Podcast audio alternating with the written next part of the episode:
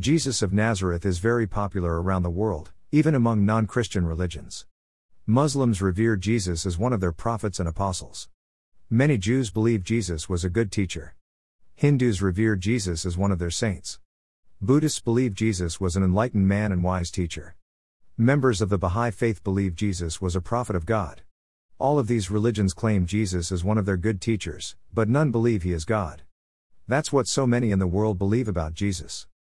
Even some atheists believe Jesus was a real person who lived in Israel two thousand years ago, but they certainly don't believe Jesus was God because they don't believe God exists. The soft Jesus. Many non-Christians consider Jesus a great moral teacher. They read some of what Jesus said and like what they read. Here are some common examples. Greater than blessed are the meek. Matthew five five. Greater than. Greater than blessed are the merciful. Matthew five seven. Greater than. Greater than blessed are the peacemakers. Matthew five nine. Greater than. Greater than whoever slaps you on your right cheek, turn the other to him also. Matthew five thirty-nine. Greater than. Greater than do not be like the hypocrites. Matthew six sixteen. Greater than. Greater than judge not, that you be not judged. Matthew seven one. Greater than. Greater than and why do you look at the speck in your brother's eye, but do not consider the plank in your own eye? Matthew seven three.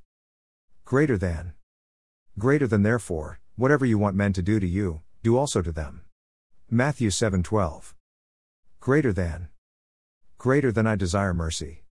Matthew nine thirteen. Greater than. Greater than if you want to be perfect, go, sell what you have and give to the poor.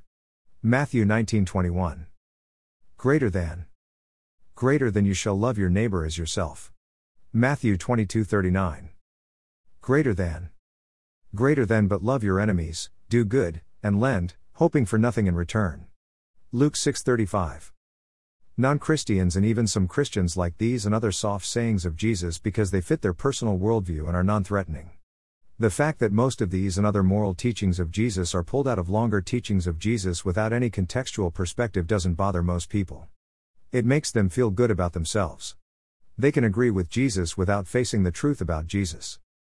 They like the soft Jesus because they can manipulate him and make him into their image. The soft Jesus is pliable and easy to use in whatever way they want. People can make the soft Jesus into any likeness they want. The problem for them is that the soft Jesus is not the real Jesus. The strong Jesus.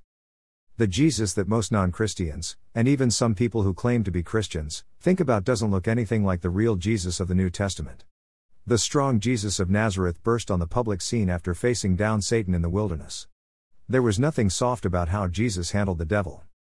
Greater than and the devil said to him, "If you are the Son of God, command this stone to become bread." But Jesus answered him, saying, "It is written, man shall not live by bread alone, but by every word of God." Luke four three to four. Greater than then the devil, taking him up on a high mountain, showed him all the kingdoms of the world in a moment of time.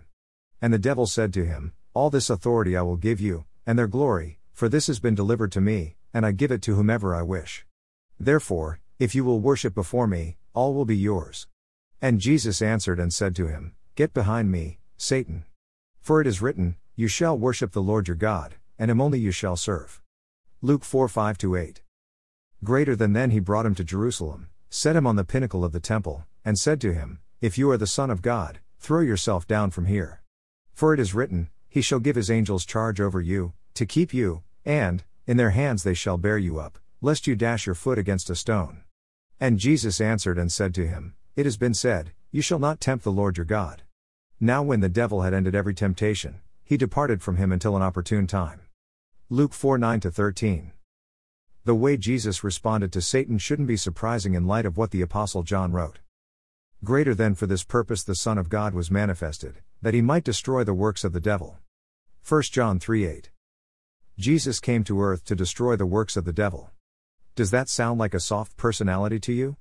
Someone who would come from heaven to earth to destroy Satan's works sounds like an extremely powerful personality. What did Jesus of Nazareth say after facing down the devil?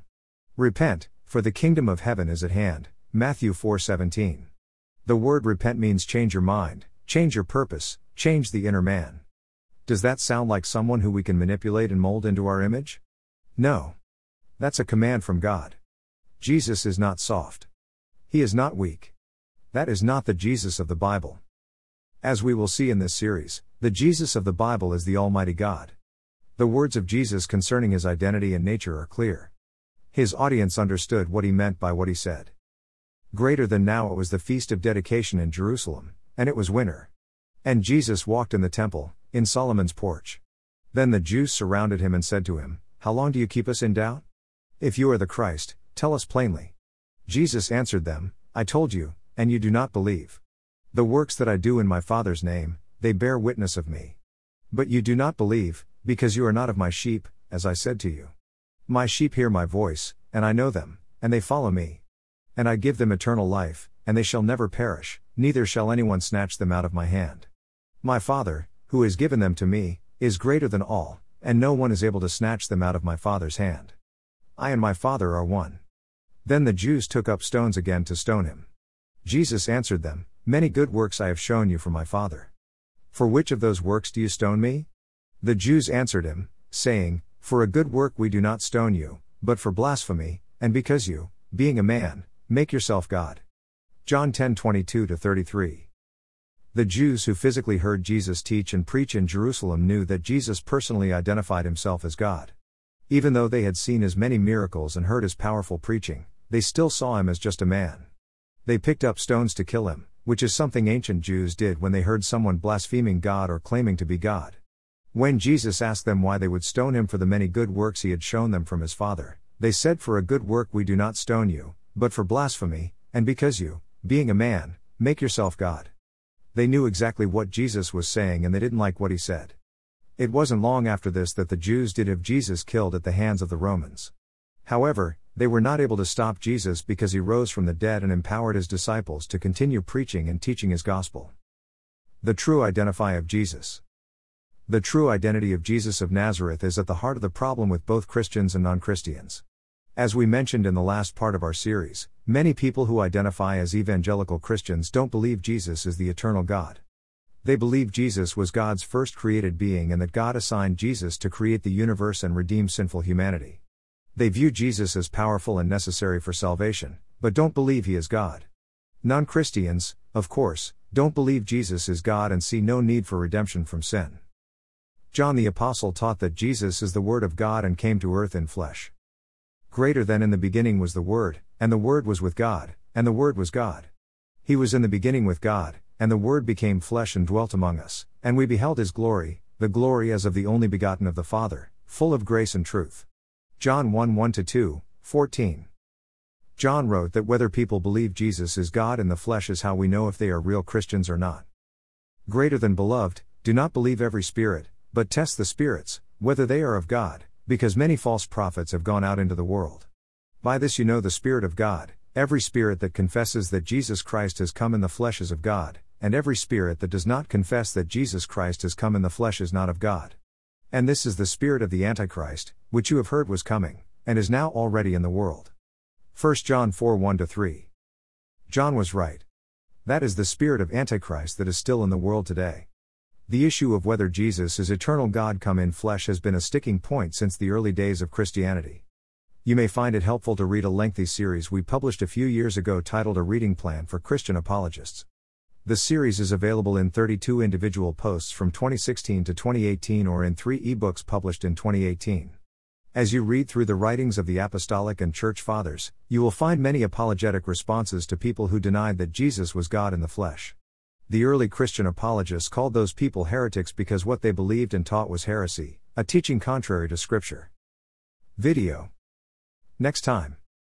The old heresies about the identity of Jesus, for example Arianism, Adoptionism, Apollinarianism, Socinianism, Sabellianism, Docetism, Monophysitism, et cetera, were addressed by the early Church. Some of those same heresies exist today, though under different names. We will look at more recent heresies concerning the identity of Jesus of Nazareth in the next part of series, and Jesus said. Scripture taken from the New King James Version. Copyright nineteen eighty-two by Thomas Nelson. Used by permission. All rights reserved. Faith and Self-Defense Copyright twenty twenty-two.